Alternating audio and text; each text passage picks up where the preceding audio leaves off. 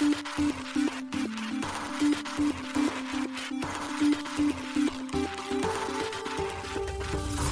しい経済ニュース。この番組では現当社のメディア新しい経済がブロックチェーン仮想通貨フィンテックに関する日々のニュース解説を平日毎日音声コンテンツでお届けしています。そして新しい経済ではブロックチェーン仮想通貨に関するニュース解説記事やインタビュー記事学習記事などのたくさんのコンテンツを掲載しております。ぜひ新しいひらがな経済漢字で検索してメディアもチェックしてください。そして LINE 公式アカウントではメディアの更新情報を配信しております。LINE 公式アカウントにもぜひご登録ください。この番組は株式会社フィナンシェの提供でお送りします。フィナンシェはスポーツチームやエンタメプロジェクト DAO などのトークンを購入して支援ができる新しいクラウドファンディングサービスです。サッカー J リーグ野球バスケなどのプロスポーツチームをはじめ映画やアイドルインフルエンサーなど100以上のプロジェクトのトークンがフィナンシェで購入できます。さらにトークン購入者はプロジェクトに応じたキャンペーンの参加や NFT などの特典も、ぜひ iOS や Android でフィナンシェのスマホアプリを入れて新たな応援体験を味わってください。あなたの夢がみんなの財産になるフィナンシェ。現当社新しい経済編集部の大塚です。高橋です。はい、本日は5月の26日金曜日です。今日のニュースいきましょう。コインチェック、アメリカナスダックへの上場を延期か報道。チャット GPT のサム・アルトマン氏ら開発、ワールドコインが約160億円の資金調達、ブロックチェーンキャピタル主導で、バイナンス、ベイシーやアズキを担保にイーサ借り入れできるバイナンス NFT ローン提供開始へ、日本政府が6月1日よりトラベルルール開始、暗号資産規制を国際基準に報道。アメリカサークル発行のユーロステーブルコイン、ユーロコイン、アバランチに対応。B ダッシュクリプト Web3 ピッチ優勝は海プロトコル、準優勝はロックオン、B ダッシュキャンプ2023スプリング。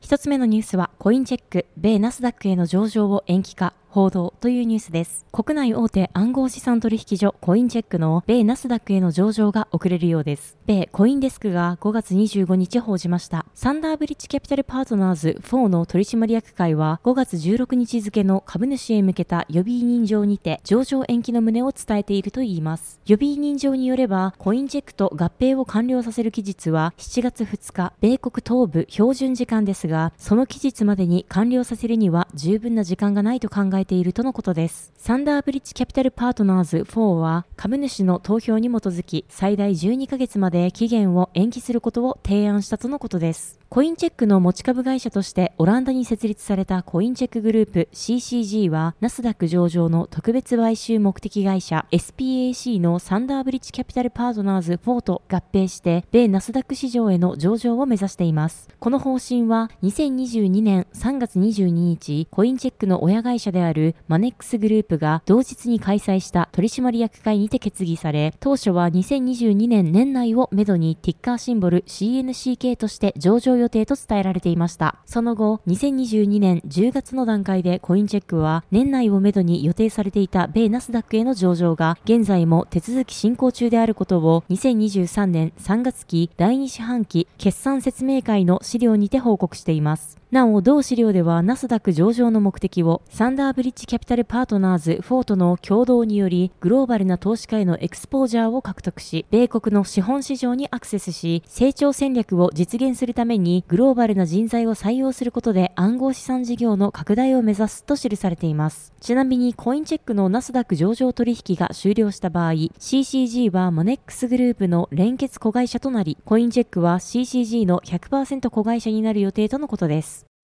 続いてのニュースは、チャット GPT のサム・アルトマン氏ら開発、ワールドコインが約160億円の資金調達というニュースです。ワールドコインがシリーズ C ラウンドで1億1500万ドル、日本円にして約160.8億円の資金調達を実施しました。同ラウンドはブロックチェーンキャピタル主導のもと、アンドリーセン・ホロウィッツキャピタル、ベインキャピタルクリプト、ディストリビューテッドグローバルらも出資参加しています。ワールドコインは AI チャットボットサービスチャット GPT を提供するオープン AI の共同創業者であるサム・アルトマン氏が物理学者のアレックス・ブラニア氏と共に開発を進めているプロジェクトです。ワールドコインはユニークな個人であるというだけで暗号資産を人々に配布することを目的とするプロジェクトです。交際をスキャンする装置を使って本人確認を行い、その後暗号資産を無料で配布しています。ただし、ワールドコインはプライバシーのリスクがあるとの批判にさらされています。2021年にプロジェクトを紹介したアルトマン氏のツイートに対し、元米情報機関契約者のエドワード・スノーデン氏は、目玉をカタログ化するなとつぶやきました。なお、ワールドコインのウェブサイトによると、この暗号資産は、米国やその他一部の国の人々には提供されないといいます。暗号資産、デジタルアセットの分野は、サム・バンクマン・フリード氏の FTX の壮絶な破産を含め、いくつかの暗暗号資産のベンチャー企業が崩壊した2022年以降、人気の復活を目指しています。アルトマン氏とチャット GPT を支えるスタートアップのオープン AI は、人工知能への関心が飛躍的に高まる中、昨年末から注目を浴びています。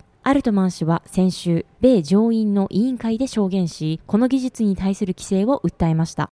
続いてのニュースは、バイナンス NFT がバイナンス NFT ローン提供開始というニュースです。バイナンス運営の NFT マーケットプレイス、バイナンス NFT がブルーチップ NFT、取引量の多い有料 NFT を担保にできる NFT ローン機能、バイナンス NFT ローンの提供開始を5月25日発表しました。なお、このサービス利用には本人確認が必要となります。バイナンス NFT ローンでは、ベイシー、ボワードエイプヨットクラブ、メイシー、ミュータントエイプヨットクラブ、アズキ、ドゥードゥルズといった4つの NFT コレクションを担保にして暗号資産イーサリアムを借り入れできる機能ということです。なお、ローンを利用するユーザーには決まった返済スケジュールや期限は設けられていません。また、この機能には清算保護や低金利といった特徴があるといいます。バイナンス NFT ローンを利用するユーザーはガス代、手数料ゼロでイーサを即時借り入れられるということです。なお、ローンできる額は担保にする NFT の種類によって異なり、それぞれ担保比率、ローントゥーバリューや清算しきい値、イーサの供給上限が変化するということです。ここでいう担保比率とは NFT の担保価値、NFT の最低価格に対し借り入れできるイーサの最大額の比率のことです。NFT の最低価格はバイナンスのオラクルに基づいて計算され、分散型オラクルネットワーク、チェーンリンクと NFT プラットフォーム、オープンシーからの集計によって決定されるといいます。そして担保にした NFT の返却については、ユーザーが利息と清算手数料を含むローンを全額返済することで、ユーザーのアカウントに戻されるということです。なお、バイナンス NFT ローンは5月26日11時、世界協定時から提供開始されます。また、ローンチに伴い、ローンの金利を70%割引できるプロモーションが行われるといいます。サイトを確認したところ、各対象 NFT の金利が11.2%のところ、プロモーションにより3.36%となっています。また今後、バイナンス NFT ローンでは、借り入れ可能な暗号資産銘柄と担保にできる NFT の種類を増やす予定ということです。記事にバイナンス NFT についての解説を載せておりますので、ぜひ合わせてご覧ください。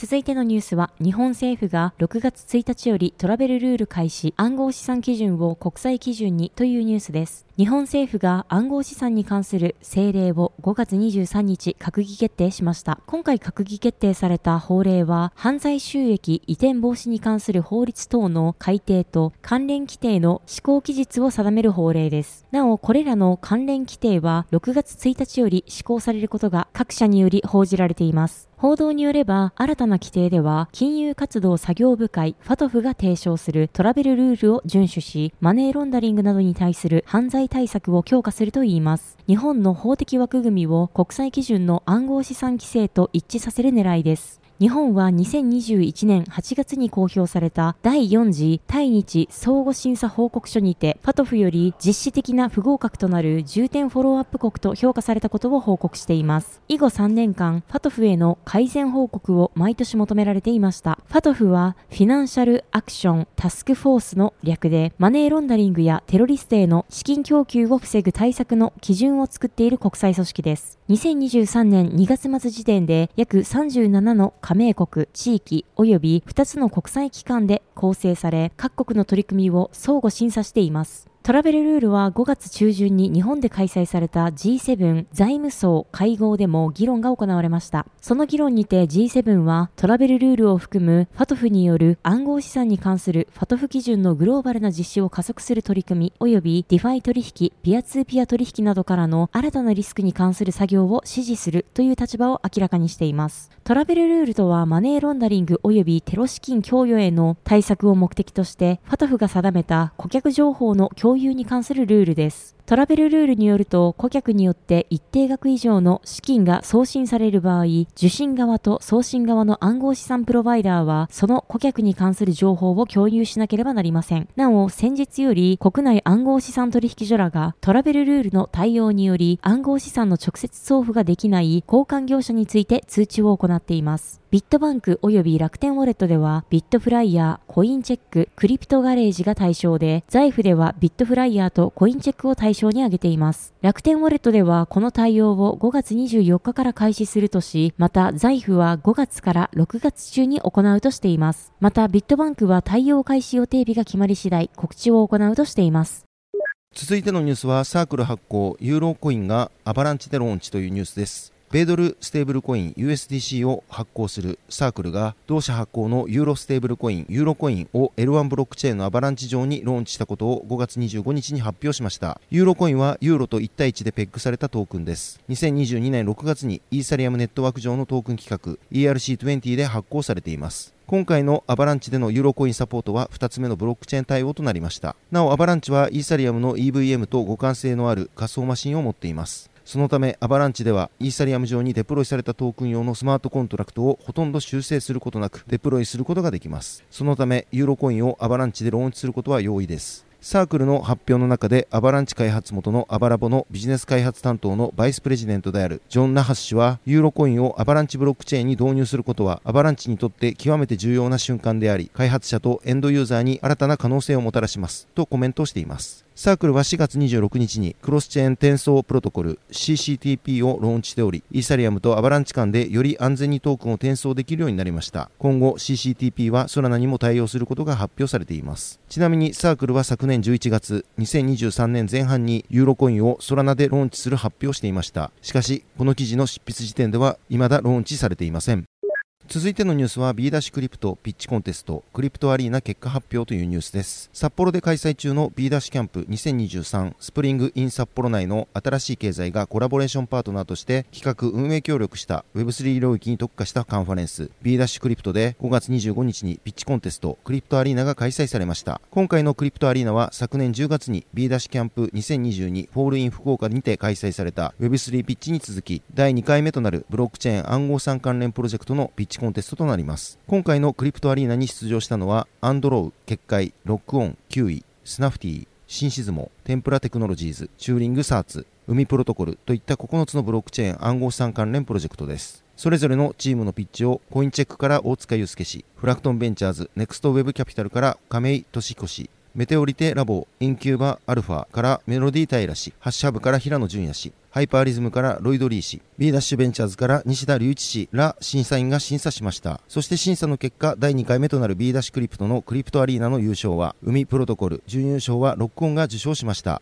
優勝した海プロトコルは円滑な価値流通を実現する流動性ネットワークを目指す DeFi プロジェクトです。レイヤー1ブロックチェーンのアプトススイ上に DEX アグリゲーターを展開、AMM オーダーブック流動性プロトコルを結合し、トレーダーに最高の為替レートを提供しています。さらに海はリバランスメカニズムに備えた通貨バスケットプールを用いており、それによりエコシステムに深い流動性を提供しています。準優勝のロックオンは Web3 オンチェーンデータ分析に伝統的金融のインデックス運用の要素を組み合わせた暗号資産の資産運用を提供する DeFi プロトコルです。オンチェーン分析を活用し、6億以上のユニークアドレスの中から継続的に利益を確保しているウォレットアドレスを抽出し、それぞれのアドレスをインデックス化しています。ユーザーはオファリングされたインデックストークンを保有することで資産運用が可能となります。